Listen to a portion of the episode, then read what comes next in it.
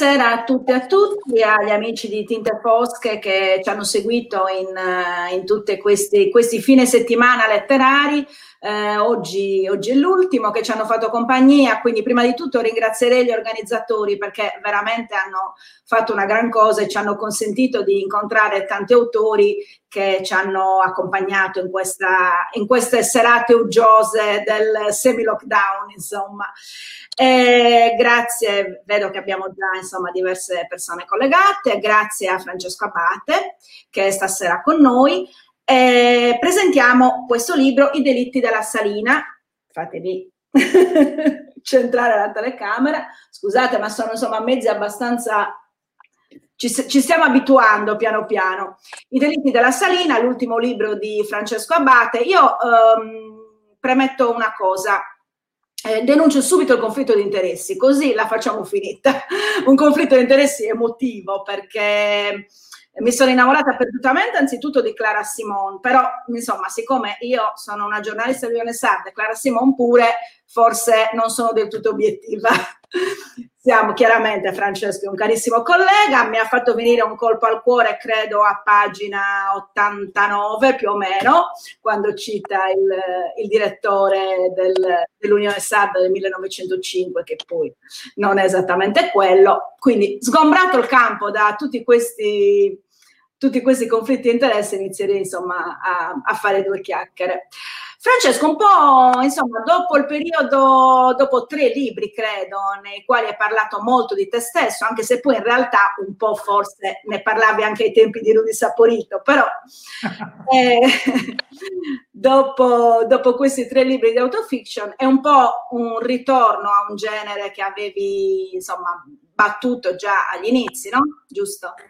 Sì, buonasera Caterina, buonasera a tutti, buonasera a Tinte Fosche eh, che ho seguito eh, nei suoi appuntamenti e che adesso mi vede protagonista. Eh, noi siamo, come detto, c'è un grande conflitto di interesse, siamo due colleghi dell'Unione Sarda, i nostri amici penseranno che noi ci sentiamo tutti i giorni, falso, che ci vediamo spesso, falsissimo, quindi questa è anche un'occasione per incontrarci. L'altro conflitto di interesse è che sono il tuo fornitore dell'albero di Natale che si trova alle tue spalle. È vero, Caterina? Giusto, giusto. non è vero, vedi, sei disposto a mentire per un amico, ma quando vai certo, Natale. Interessi. allora, venendo al libro, venendo ai diritti della Salina, hai detto bene, cioè arriva dopo tre libri chiedo scusa, eh, Torpedoni trapiantati, mia madre altre catastrofi, eh, di, eh, di, autofiction. Eh, e allora mh, era un po' un rischio fare questo passo, anche se devo dirti che tra Chiedo scusa 2010 e Mia madre altre catastrofi 2016 c'è un altro romanzo decisamente noir che è un posto anche per me, uscito sempre per Inaudi stile libero eh, nel 2013. Però eh, quelli che fanno più fede, poi guarda Caterina, alla fine sono i libri che hanno più successo, sono i libri in cui il pubblico si identifica di più e per cui eh, mi sono posto il problema che tornare eh, invece alla fiction pura eh, potesse essere un rischio. In più il rischio doppio perché mh, mentre mi sono car- sempre caratterizzato con una narrazione del presente, qui invece andavamo a fare decisamente un salto nel passato, siamo nel 1905. Però sai che c'è Caterina? Che siccome eh, personalmente io faccio, faccio lo scrittore perché adoro scrivere, perché mi diverto e quindi mi devo divertire. Non è che devo semplicemente com- compiacere eh, eh, momenti favorevoli di mercato, devo fare quello che mi piace, e anche perché si vede quando uno non fa quello che gli piace. Eh, e allora ho detto, io ho questa storia da un, da un sacco di tempo, Caterina, eh, nella mente, eh, l'ho covata come una gallina per un sacco di tempo, alla fine questo uovo eh, doveva dare questo pulcino, ed, ecco, ed, eccolo qua, gialla, gialla la copertina, gialla come il, il, te, il, come dire, il genere che affronta e anche la bandella di tutti i libri e, e in Audi stile libero. Quindi nasce da, fondamentalmente dalla voglia di divertirmi e dare fondo a tutti quei momenti di tedio che il nostro mestiere impone. Che so, elezioni comunali a Olbia, i dati non arrivano, Caterina De Roberto è ferma in redazione che non ha molto da fare se non attendere i dati, idem Francesca Bate. Ma abbiamo un, diciamo, un grande privilegio, quello di avere sui nostri computer eh, la raccolta intera dell'Unione Sarda dall'anno della sua fondazione 1889 a oggi. Allora, in quei momenti che cosa fai? Andiamo un po' a vedere cosa scrivevano i miei colleghi e scopri, Caterina, delle cose fantastiche. Tu pensa che oggi, prima dell'incontro, stavo sfogliando un po' di copie del 1906 e sai che cosa ho scoperto? Ma tu lo sai chi era un nostro collega all'Unione Sarda? Prova a dirmi chi poteva essere un nostro collega nel 1906. 1906, non so. Dai, parla.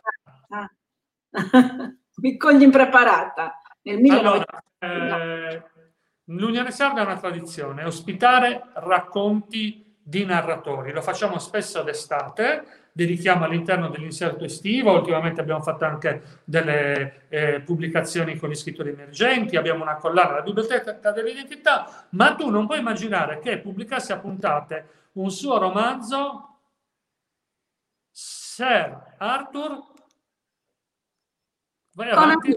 Brava. Ma sì, signore, una cosa pazzesca. Oggi ti, ti preparo Ispirato alla grande allora. Eh, hai capito? Cioè, l'hai scoperto io... stasera questo? Prego? L'hai scoperto stasera questo? Stamattina, stamattina. Era, siccome l'Unione del 1906 era un giornale di quattro pagine, nel, per eh, tutto il periodo estivo, da maggio sino alla fine dell'estate, nel taglione basso, nel fascione basso della seconda pagina, che era solitamente quella dedicata alla cronaca regionale, tutto il fascione c'era a puntate il, eh, questo racconto lungo eh, appunto di Sir Arthur Conan Doyle. Prenditi conto di chi sei stata collega. Eh?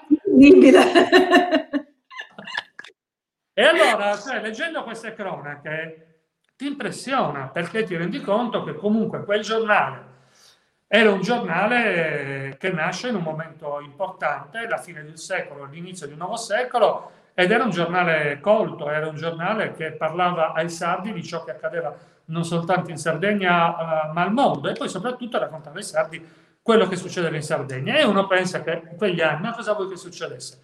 Come minimo ogni due per tre ci sono uh, omicidi uh, efferatissimi, ci sono diversi, va detto, un, vecchia e amara radice, diversi femminicidi ma ci sono anche diverse cronache di donne assassine. Insomma, la Sardegna di quegli anni era una Sardegna un pochino, eh, come dire, movimentata sul fronte della cronaca nera. Quindi guarda quanto materiale avevo per poter lavorare su un giallo ambientato nel 1905.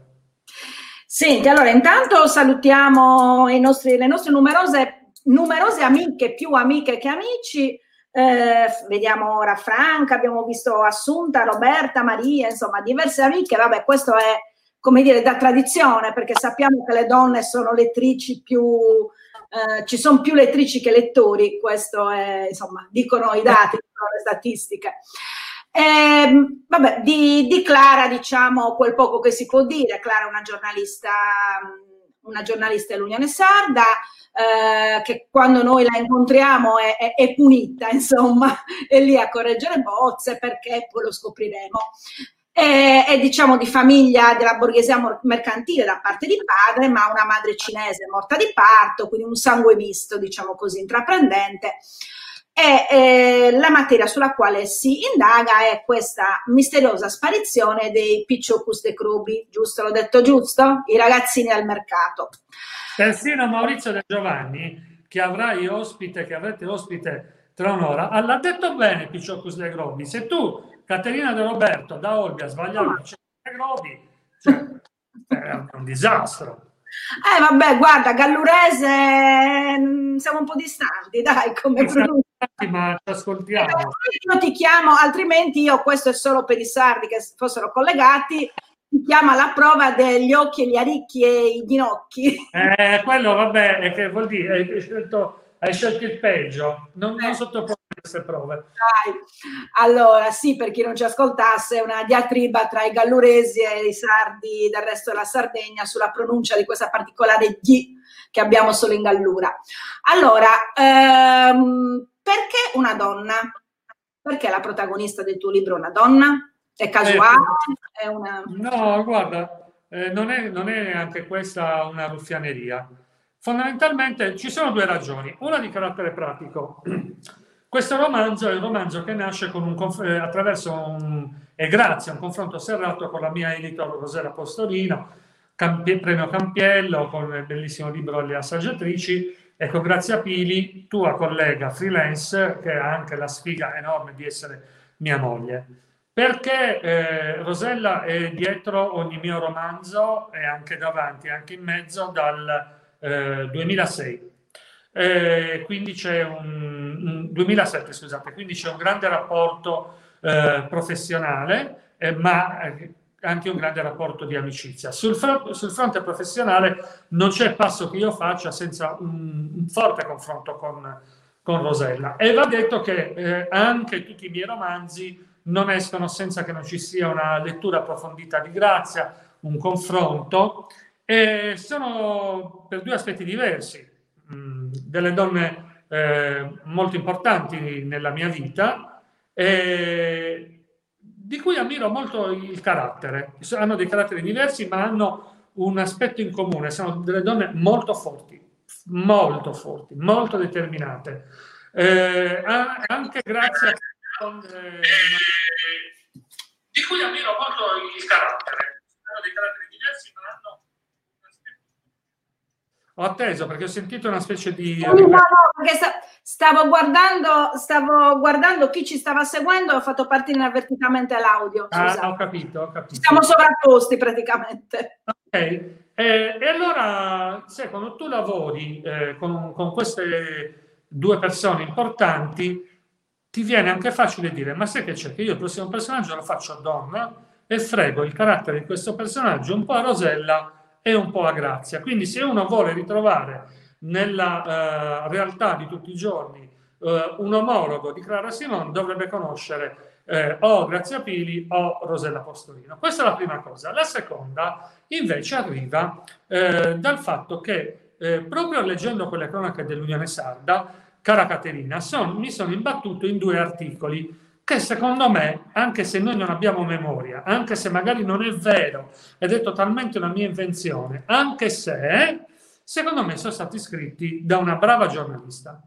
Uh, uno, eh, Clara Simone, lo legge nel secondo capitolo eh, del romanzo, quindi non sto facendo uno spoiler. È un vero articolo dell'Unione Sarda e ci racconta un delitto efferatissimo avvenuto a Parigi eh, a settembre del 1906. Viene ammazzato un milionario e chi scrive a un certo punto dice questo delitto era eh, quando la polizia, la gendarmeria si è presentata sul luogo del delitto, ha notato che eh, era di un'efferatezza la scena del delitto soltanto paragonabile ai racconti di Edgar Allan Poe. Questo scriveva l'Unione Sarda e questo mi ha molto affascinato perché significa che quella giornalista aveva una conoscenza profonda di Edgar Allan Poe, ma sapeva, perché a noi ci hanno insegnato, quando scrivi sul giornale deve capirti anche Zia Maria, che è l'ultima, no? la famosa regola di Zia Maria, cioè che tu devi scrivere affinché tutti capiscono ciò che stai dicendo.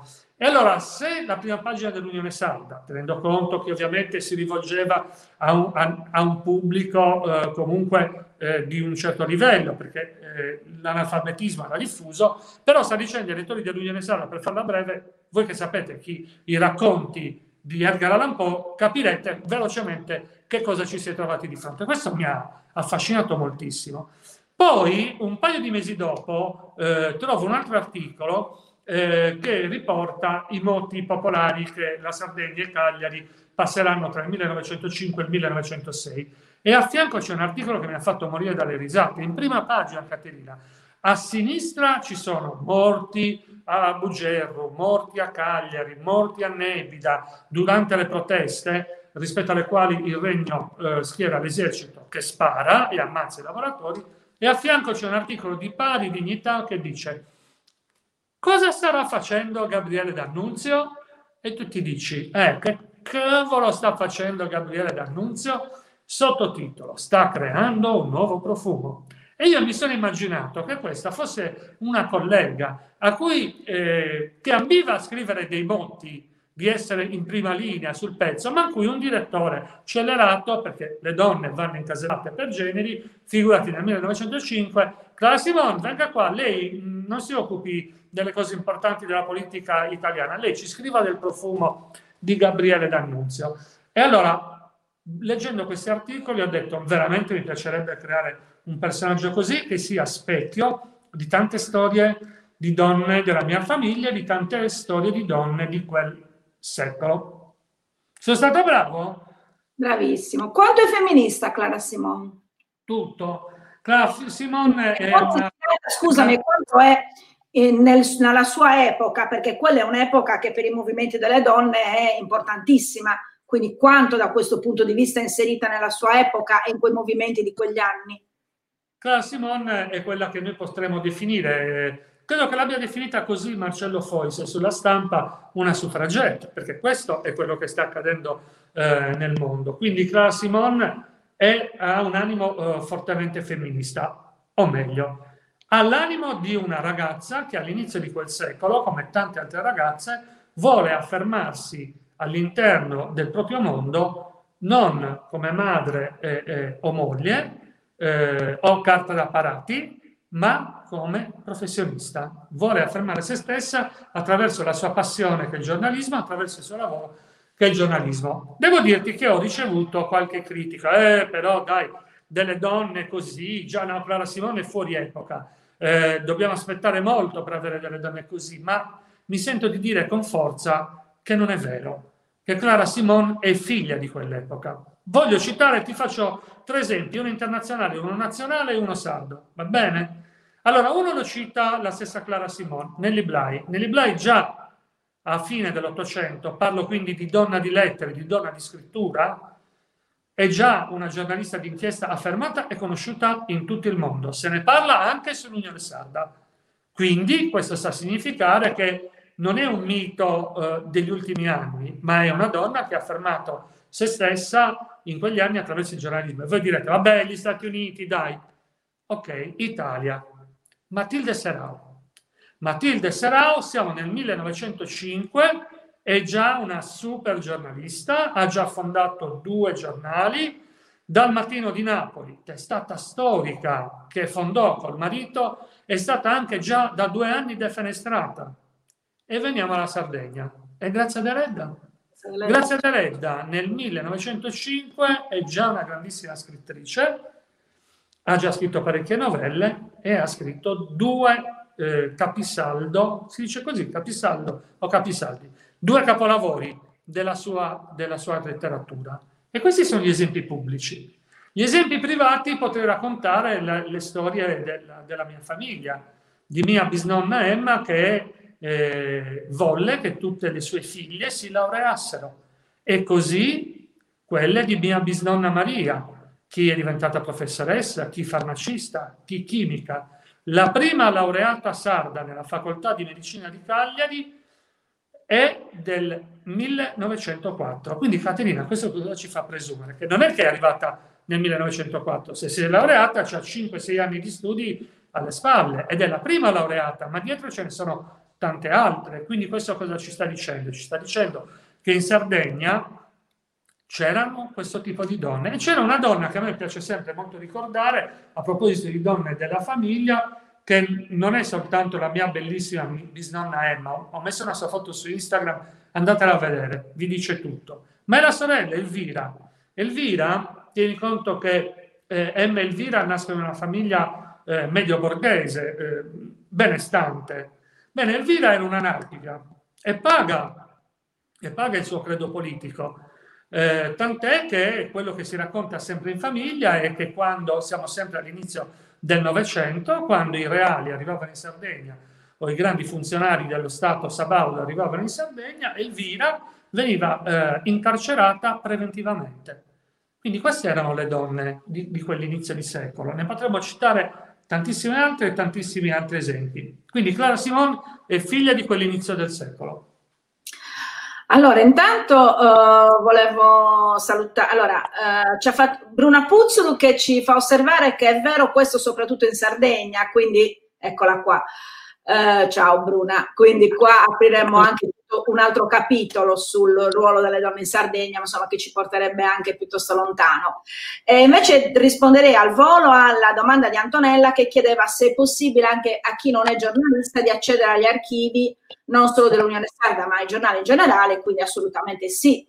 Eh, oltre che nelle sedi dei giornali, i giornali in generale, solitamente le biblioteche hanno la possibilità di, di consultarli. Adesso non so, questo periodo magari è un po' problematico da questo punto di vista, però eh, gli archivi dei giornali sono, sono, accessibili. Ecco, tu hai fatto, secondo me, eh, quello che si vede, Francesco, è un grande lavoro, al di là del giallo e del, mh, mm, e, e del racconto di questa indagine, però è, è altrettanto affascinante eh, l'ambientazione storica e tutto il lavoro che si vede dietro di ricerca storica sulla Cagliari di quegli anni, sulla Sardegna di quegli anni. Eh, ecco, come è andato questo lavoro? Come ti sei preparato a inquadrare bene il tuo personaggio?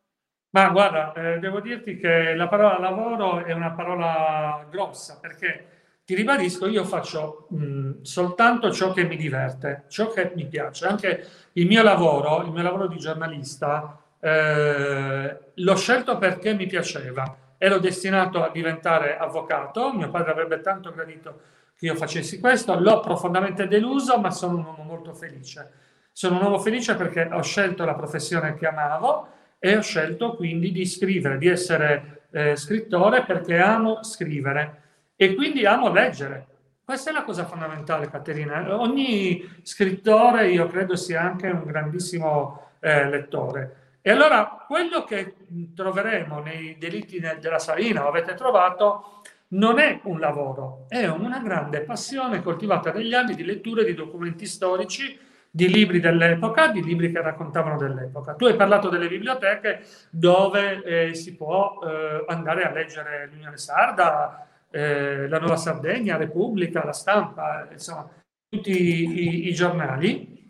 E eh, nelle biblioteche io però ho, come dire, trovato i pilastri fondamentali perché tutto ciò che io avevo acquisito negli anni, quindi incamerato nel, nella mia mente, nel mio stomaco, trovasse il puntello, cioè io ricordavo delle cose, poi molte cose eh, sono state raccontate in famiglia, a me piaceva molto ascoltare i miei nonni, i miei zii, i miei prozii, mia bisnonna, mio bisnonno che ho conosciuto moltissimo. Era un bambino che rompeva i coglioni, che stava lì sempre a chiedere, raccontatemi una storia, ma perché questo, perché quest'altro. Però poi arriva un certo punto che se tu ricordi che tuo nonno ti ha raccontato che nel 1906 a guidare la grande rivolta di Cagliari erano le sigaraie e una di loro infilò sull'asta della bandiera rossa del Partito Socialista una pagnotta, dimostrazione che andavano a eh, manifestare perché non c'era il pane da portare a casa e quindi guarda di nuovo le donne. Portabandiera è una donna, eh, però dici ma magari nonno non ricordava bene, magari ricordo male io oh, nonna. E allora sono andato alla biblioteca di Monteclaro e grazie ai bibliotecari che durante il periodo del lockdown poi mi hanno permesso di tenere quei libri, ho trovato tante tanti libri di quel periodo. Uno in particolar modo preziosissimo, che è una guida di Cagliari del 1902, scritta ehm, non si sa da chi, ma stampata dallo stampatore Valdés, eh, eccezionale. Eccezionale anche nella eh, discriminazione di genere. Per cui, perché ti serve anche capire che tipo di rapporto si aveva nei confronti delle donne, delle donne lavoratrici in quegli anni. Allora, in questa guida a un certo punto si dice che la manifattura tabacchi di Cagliari, una delle più grandi manifatture del regno, che poi produrranno negli anni l'MS, era composta da 470 addetti, dice questa la guida Caterina, 470 addetti di cui 20 uomini. E tu dici, porco giù, gli altri cosa sono? Donne. Ma non lo dice, cioè gli altri 450 erano donne, ma le discrimina immediatamente. Per quella guida è importante che ci sono, dire che ci sono 20 addetti. Ma perché le discrimina? Le discrimina perché quelle sigaraie erano a capo del movimento sindacale che riuscirà a ottenere la riduzione in fabbrica dell'orario di lavoro dalle 15 alle 13 ore. Ti rendi conto che lavoravano queste ragazze, perché erano ragazze 15 ore? Allora così ho fortificato la mia ricerca, con tanti libri, molti sono qua, non li vedete, eh, e tante storie di famiglia. Eh, abbiamo dentro, dentro, questo libro anche... Mm, ho visto, oh, allora ho visto perché mi sono, mi sono, documentata, visto che noi appunto, come hai spiegato, non ci sentiamo tutti i giorni, neanche tutte le settimane e neanche tutti i mesi, Io mi sono prego. documentata per conto mio. mi senti? Sì. sì eh, e ho visto che eh, è stato fatto, raccontami questo sondaggio, questo sondaggio tra eh, i due, come dire, in, innamorati di Clara. Allora, il romanzo ha due Watson.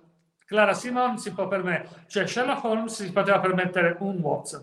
Clara Simon se ne permette due. E diciamo, uno è Ugo Fassberger, eh, figlio di, di, quelle famiglie svizzere che arrivarono a Cagliari eh, alla fine del Settecento, ma anche a Sassari, eh, alla metà, eh, a metà dell'Ottocento. Chi è stato, Caterina, il direttore che ti ha assunto?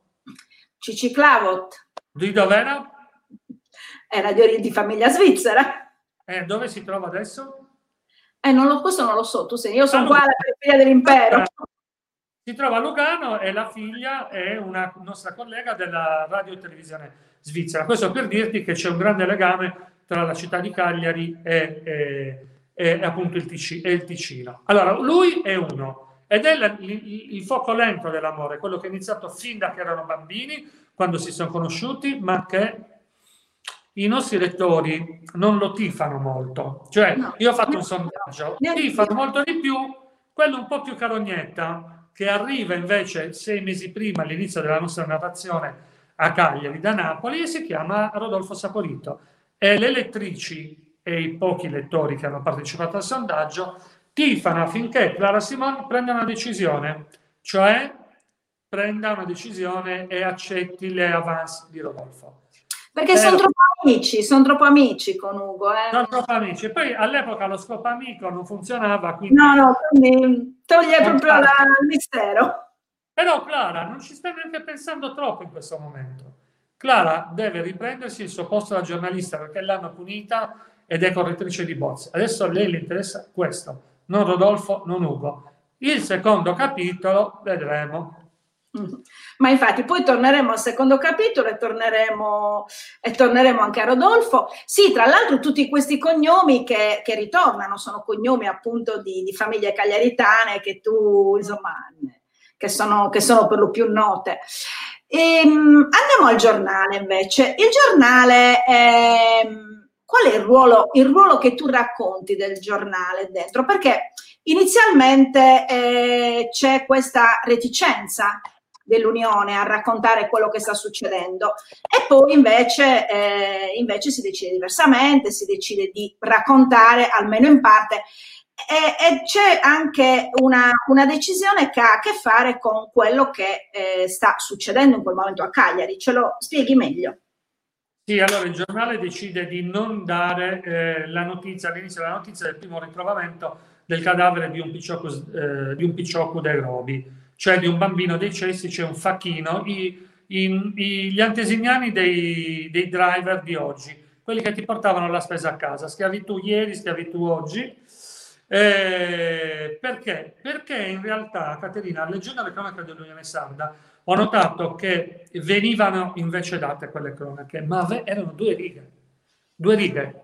Ogni tanto, compagno delle cronache, è trovato morto nella spiaggia di Giorgino il cadavere di un piccolo bambino. Poi tu vai avanti perché dici, vabbè, vediamo come va questa storia. Vai avanti nei giorni, nei giorni, nei giorni, finita perché? E ne ho trovate altre, perché fondamentalmente questi erano figli di nessuno. E in quanto figli di nessuno non contavano, erano degli invisibili, come li definiamo oggi con molta facilità, dei fantasmi, delle nullità. Quindi il giornale, il giornale nella finzione non se ne occupa, Clara Simon decide invece di occuparsene. Il giornale Unione Sarda, tra l'altro, io ho fatto una cosa che vorrei che desse veramente la stura nella distinzione tra realtà e finzione. Nel, giornale, nel, nel libro il giornale non si chiama l'Unione Sarda, nel, giornale, nel libro si chiama L'Unione. È chiaro che io sto facendo un omaggio all'Unione Sarda, è chiaro che sto parlando dell'Unione Sarda, ma nelle leader il Sarda voglio comunicare al lettore, però questa è fiction. Non c'è mai stata una Clara Simone, non c'è mai stato un Ugo Fassberger, non ci sono stati mai quella serie di morti che troveremo nel libro. Non c'è mai stato nel 1905 un direttore Giorgio Pisano, non c'è mai stata un'Unione Sarda che ha negato quelle morti, ma le raccontate in breve, molto in breve, perché non interessava a nessuno. E questo è, il, è il, diciamo, un po' il compito della letteratura, cioè se le cronache di allora non diedero dignità a quei bambini morti, arriva la, uh, il romanzo, arriva la narrativa e cerca di ribaltare. Ma è un giornale policromo, nonostante fosse colonne bianche e nere.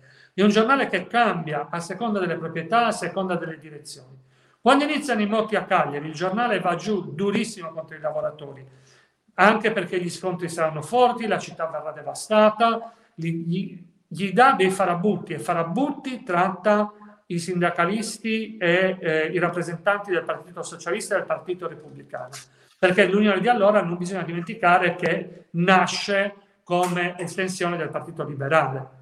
Ma sempre quel giornale, sempre con quella stessa proprietà, sempre con quella eh, diciamo, linea politica, quando il regno esagera e inizia a blindare troppo Cagliari, troppo la città, come ha testimoniato Maria Francesca Chiappa in un bellissimo libro eh, uscito per l'Unione Sarda, l'Unione inizia invece a bacchettare malamente il governo. Quindi gli equilibri tra il quarto potere e il primo potere, il primo potere o il secondo, va bene, e, e, e il governo cambiano, sono molto mutevoli e molto mutevole è anche il modo di fare il giornalista.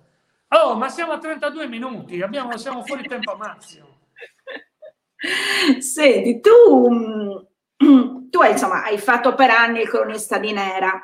Eh, oggi la Nera, insomma, anch'io ho fatto il cronista di Nera. Eh, oggi la Nera la vediamo ovunque, nelle trasmissioni pomeridiane, la vediamo sui social, dilaga eh, veramente in ogni dove. Eh, e, e, secondo te mh, quanto, quanto, la letteratura attinge alla cronaca, anzitutto, ehm, quanto però tutto questo dilagare dalla cronaca eh, diventa banalizzante? Diventa fiction. Il problema è questo, eh, che a volte il giornalismo si vuole sostituire alla fiction. E questo dà uno stacco di percezione gravissimo. Perché?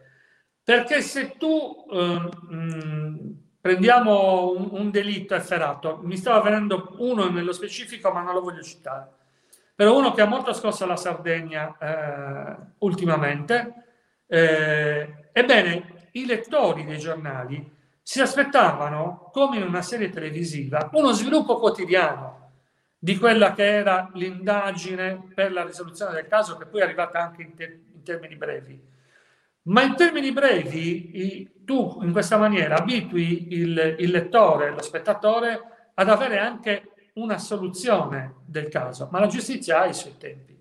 E allora nel momento in cui la giustizia compie i suoi atti e percorre quindi i tempi necessari, che cosa succede? Succede che certe arene televisive si sostituiscono alla giustizia. E questo è veramente, secondo me, il, il dramma eh, di un certo tipo di informazione, certo assolutamente non di tutta l'informazione. Questo significa la spettacolarizzazione.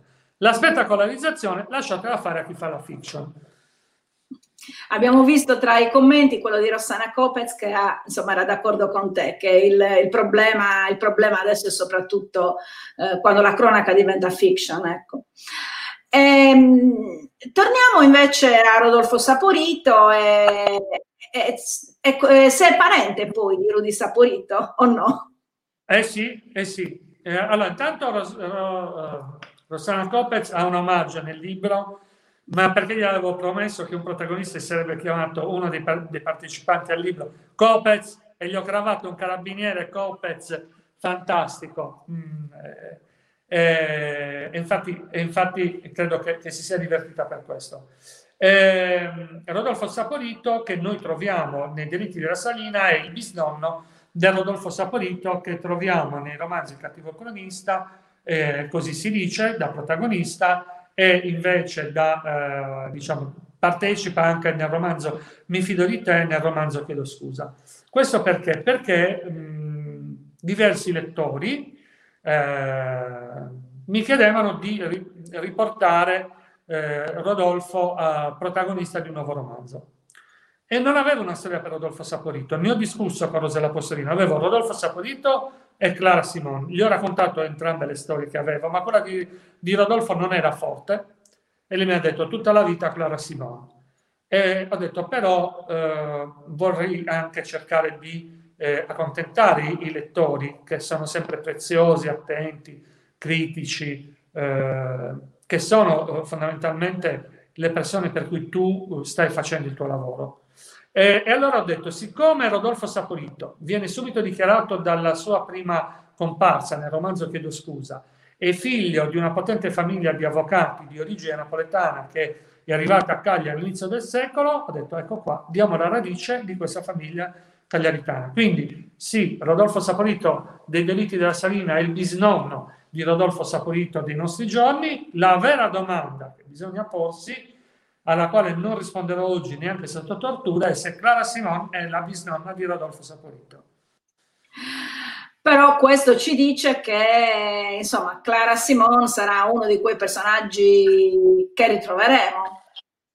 Sì, posso dire oggi come oggi, se, se Dio vuole, e anche i carabinieri, come dicevano famoso famoso passo di, di una canzone, e tornerà e tornerà anche a breve giro. Ecco, non eh, mi piace mai fare due cose, dare una data di uscita del prossimo libro di, Clark, di libri, anche se le conosco, come in questo caso, né tantomeno i titoli, com- che conosco anche in questo caso, perché l'unica volta, Caterina, che io ho detto titolo di un romanzo che deve uscire sei mesi dopo, eh, data non è mai uscito, quindi non lo faccio più, dico che Clara Simon avrà sicuramente, molto probabilmente, un secondo eh, episodio.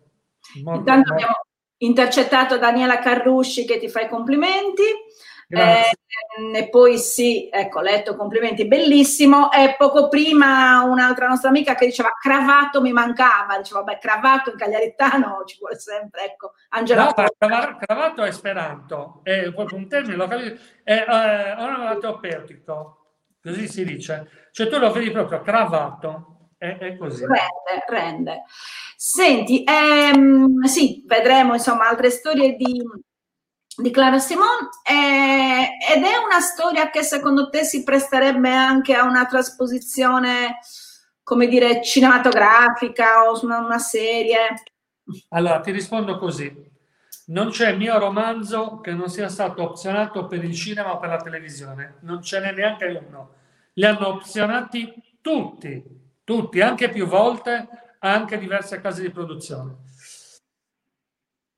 Manco mezzo, anzi non è vero, mi fido di te, ha ispirato un film eh, che si chiama Something Good, eh, eh, che però è, veramente ispirato. Eh, tutti gli altri faremo un grande film, faremo una grande fiction, no, manco mezzo è finito né al cinema né in televisione. Quindi ti ho detto una cosa, ma non te ne dico altre. Tu sei un consumatore di serie, a proposito di serie?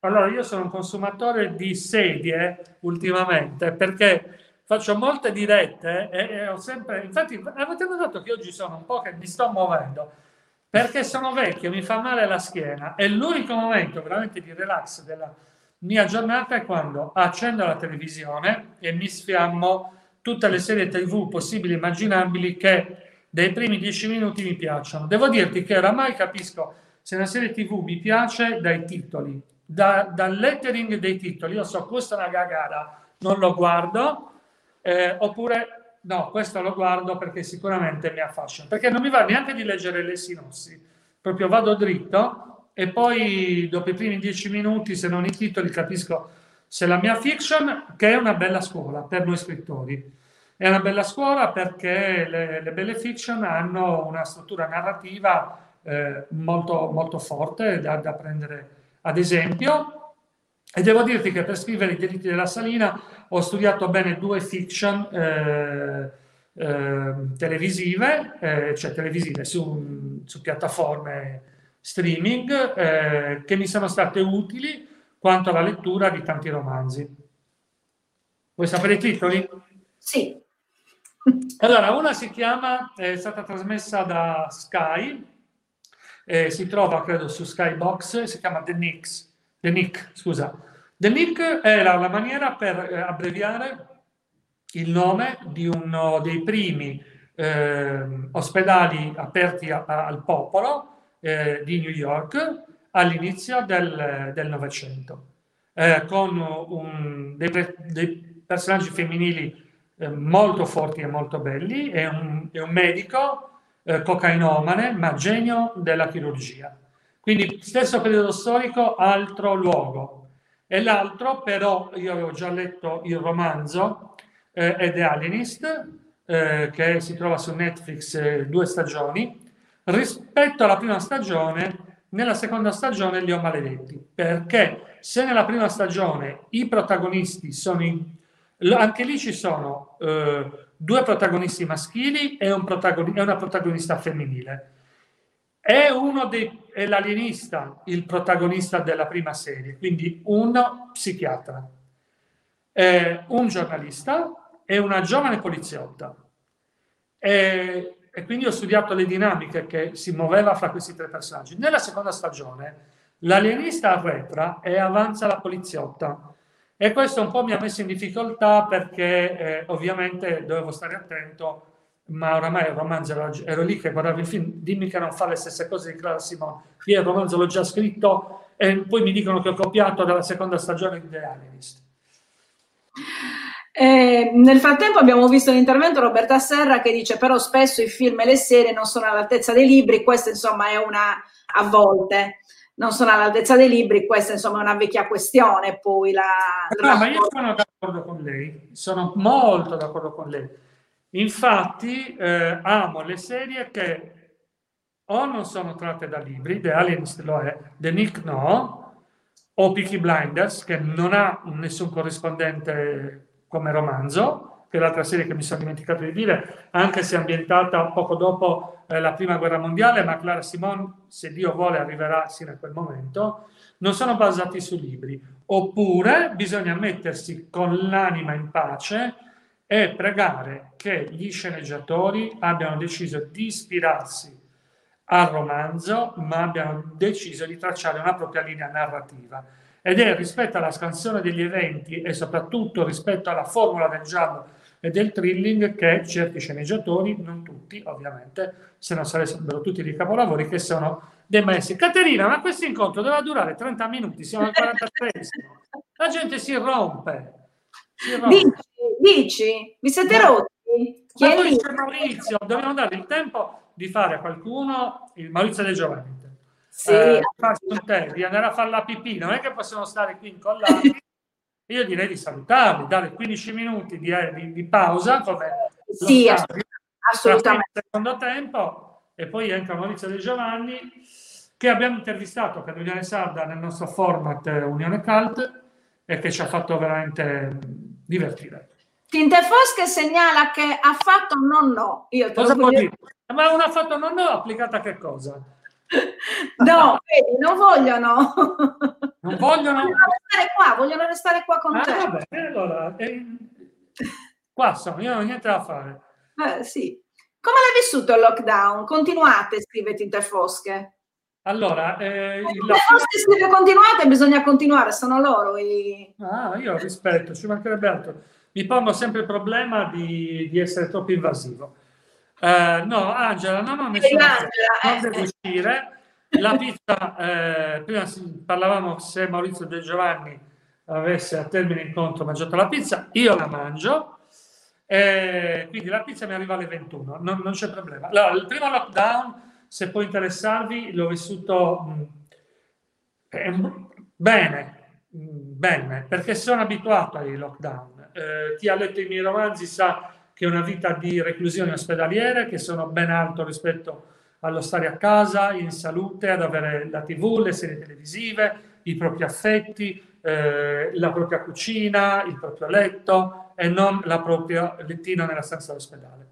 E siccome ho fatto lockdown ospedalieri anche superiori ai due mesi, il primo periodo l'ho vissuto in tranquillità, anche perché come giornalisti dell'Unione Sarda avevamo moltissimo da lavorare, più del, del, del solito, ovviamente, e stavo scrivendo Clara Simone. Quindi ero completamente eh, preso dalla, dalla, scrittura. Stavamo chiudendo Clara Simone, eravamo in fase di editing ed è stato molto bello un lavoro che ho fatto non solo con Rosella, ma anche con Francesco Colombo e Raffaella Baiocchi, quindi eravamo un team che lavorava su Clara Simone. Questa seco- la seconda fase la sto vivendo in maniera uh, molto più sofferente perché eh, ogni mio libro è accompagnato da un tour e tu mi sei buona testimone, Caterina, tu mi hai, mi hai presentato più volte, eh, mi hai presentato a Olbia, mi hai presentato eh, a Porto Cervo, e ogni mio libro, io sono un autore da tour, ogni mio libro deve essere portato al pubblico, eh, dobbiamo guardarci negli occhi, devo girare l'Italia e la Sardegna. Eh, questo mi manca da morire. Eh, è una delle componenti, non voglio dire principali, ma Mm, cardine del andare a incontrare i lettori. Questo mi manca. Però stiamo perdendo tutti i pezzi di libertà a favore di una risoluzione quanto più definitiva e quindi ci rinuncio. Però se volentieri, in silenzio, senza lagnarmi, però se mi chiedi come stai vivendo questa seconda fase, ti dico, ecco, mi manca questo. Ecco, al di là del discorso delle presentazioni dei tour, che tra l'altro sì, sono stati, insomma, tu, tutto il mondo della cultura e dello spettacolo è stato insomma, profondamente colpito. Ehm, dal punto di vista della scrittura, invece, mh, chiaramente al netto del fatto che, come hai ricordato, i, i giornalisti hanno lavorato durante, durante, tutto questo periodo anche più del eh, più del solito, anche chi, chi, lavora nei settori come te, nei settori della cultura, perché abbiamo dato, insomma, abbiamo raccontato anche tutto quello che si muoveva anche con tutte queste nuove forme. Eh, però eh, favorisce la, la, riflessione, la ricerca, il lavoro di scrittura o no? L'isolamento? Sì, no, no, secondo me sì. A me perlomeno, a me ha favorito molto, anche perché ehm, cioè, non, voglio, non, voglio, svelare moltissimo, però eh, questi sono stati i giorni fondamentali per mettere le colonne portanti di Clara Simon 2. Ecco, se probabilmente eh, non fossimo stati in questo semi-lockdown, io sarei in giro per l'Italia e per la Sardegna a presentare il libro, quindi non, non sarei seduto a lavorare, a ragionare, eh, quindi lo favorisce da questo punto di vista. Ho sentito invece che in molti tra i lettori, soprattutto durante il primo lockdown, ha sfavorito la voglia di prendere un libro e di, e di leggere. E questa è una cosa che eh, si è rivelata anche nei dati, eh, nei dati di vendita, al di là di marzo-aprile in cui le librerie erano chiuse, quindi c'era poco da fare, ma vedendo i dati dell'Associazione Italiana Editori, eh, l'autunno è stato un autunno che di netta ripresa eh, della lettura da, da parte dei lettori. E allora dalla lettura e dalla scrittura io in questo momento chiedo evasione, chiedo di portarmi in altri mondi, chiedo che mi vengano raccontate storie che non mi facciano pensare che ho gli amici chiusi col Covid a casa che pregano che il prossimo tampone sia negativo, eh, che un amico trapiantato è morto di Covid in ospedale, perché poi racconti e percepisci ciò che ti è più vicino, eh, di una zia che, che ancora eh, lotta, ma che per fortuna è uscita dall'ospedale. Questo sto chiedendo sia dalla scrittura sia dalla letteratura. Quelle due ore, quelle quattro ore, quelle cinque ore, fatemi entrare nel mio mondo, nel mio mondo di finzione, nel mio mondo delle fiction, nel mio mondo dei, dei libri. Chiedo questo. Ecco, se tu oggi mi dai da scrivere un saggio eh, sul lockdown in Sardegna, sulle cause che hanno fatto partire la pandemia, ecco, lo lancio contro il muro. Non ne voglio sapere, perché da giornalista per 8, 9, 10 ore questo affronto. E così Caterina, perché poi lo vogliamo dire anche ai nostri colleghi, ad approfittarsene più di tutti del lockdown, da giornalista a giornalista, non è la proprietà, non è la direzione, ma il collega. Per cui se tu avevi il turno di notte e c'è una cosa da risolvere di Caterina De Roberto, la risolvevi Adesso, siccome sai che Caterina De Roberto deve soltanto spostarsi dalla cucina allo studio, la chiami e gli dici, oh, tanto visto che stai cenando, è così Caterina? No, ma con me cadi male perché io, come sai, in realtà lavoro, lavoro, in questo modo già da diversi anni, quindi sì, te lo posso assolutamente confermare. Che, vabbè, credo che un po' per tutti il lavoro a casa abbia questa, questo effetto collaterale un po' sgradevole. Ecco, diciamo Abbiamo tinte fosche, cioè voi siete sfruttatori del lavoro altrui, eh? Cioè Maurizio Giovanni è lì che, che scalpita Assolutamente. Ascolta, che Sardegna, mh, per quanto riguarda le iniziative culturali, libri, mh, tu hai curato insomma diverse, diverse pagine durante tutto questo periodo che hanno dato conto di quello che succedeva in Sardegna. Che tipo di Sardegna abbiamo visto sotto questo profilo? Allora, da un punto di vista culturale, eh, un esempio, nel senso che noi abbiamo avuto la fase eh, appunto in cui era vietato eh, fare manifestazioni di ogni genere, dalla presentazione del libro al concerto, sia io che te, Caterina, secondo me siamo stati senti- testimoni di un esempio infruttuoso. Perché? Perché da Belchidda a uh, Ariola, eh, da Nora uh, a, a Nuoro, eh, da Alghero eh, all'Ogliastra, i festival letterari, teatrali, musicali si sono organizzati e hanno fatto delle spese importanti. Noi tutti siamo stati ospiti o eh, spettatori di concerti in cui anziché entrare in 2000 si entrava in 128, ci hanno misurato la temperatura, c'erano dei controlli, venivamo, eh, eh, davamo nostri, la nostra identità in maniera tale che potevamo essere tracciati. Le organizzazioni hanno quindi aumentato il numero delle persone a lavoro, diminuito i biglietti da staccare, eh, si sono dotati di tutti gli strumenti per far sì che nessuno si ammalasse andando a vedere Timing Jazz o, eh, o eh, La Notte dei Poeti. Oh, ci sono tra, tra l'altro tra gli organizzatori di questo festival Argonauti Cinema Tavolara. Oh, esatto, esatto. E quindi sappiamo che cosa è costato alle organizzazioni. Bravi, bravissimi. Tutto intorno il macello. Il macello non è soltanto e soprattutto le discoteche. Il macello è anche la tavolata in pizzeria dove, dove si facevano i diciottesimi, dove si facevano i matrimoni, i battesimi, gli spuntini e il mondo dello spettacolo bolla rispetto a, a tanti bravissimi ristoratori, a tanti bravissimi commercianti. A me mi piaceva il cuore quando uscivo la sera a Cagliari e vedevo i parrucchieri alle 23 ancora chiusi dentro a sanificare, il barista vicino a casa alle 23 ancora dentro che ripuliva tutto e sanificava e c'era un quarto del mondo, se non qualcosa di più, che se ne fregava altamente. E allora questo sforzo enorme che hanno fatto tutte le persone dotate di buonsenso e di rispetto degli altri sono andati in fumo. Per cui rispetto al mio ambito, quello culturale, ho visto chiudere e prima i concerti e poi eh, le presentazioni di libri, sono riuscito a farne due, una al Teatro Electra di Iglesias eh, e un altro al Marina Café Noir all'Orto Botanico, quindi all'aperto. Poi hanno chiuso anche le presentazioni di libri e restavano i musei aperti e poi hanno chiuso anche i musei. Di chi la responsabilità, se non anche di chi, come invece hanno fatto le organizzazioni, se ne sono altamente Devo trovare un termine non volgare. Eh, poco interessati.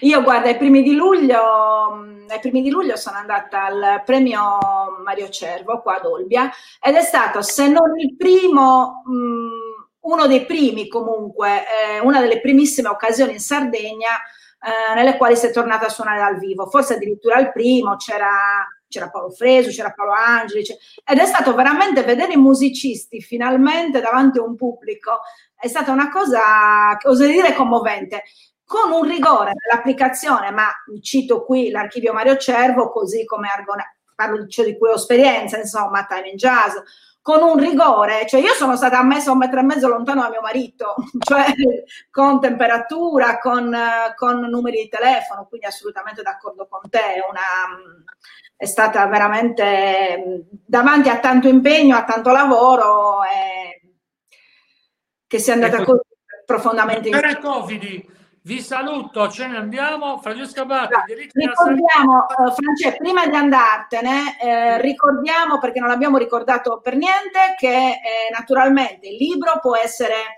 acquistato alla, alla UBIC, eh, la UBIC di Olbia, che eh, come insomma nel, nell'ambito di questa rassegna eh, spedirà il libro gratis. Troverete poi il link nei, nei, commenti alla diretta per poter ordinare il libro e ottenere la spedizione gratis. I delitti della Salina. Grazie Francesco Abate, alle 19.30 abbiamo appuntamento con Maurizio De Giovanni e con eh, Pier Giorgio Puligi. Buonasera, grazie a tutti. Grazie.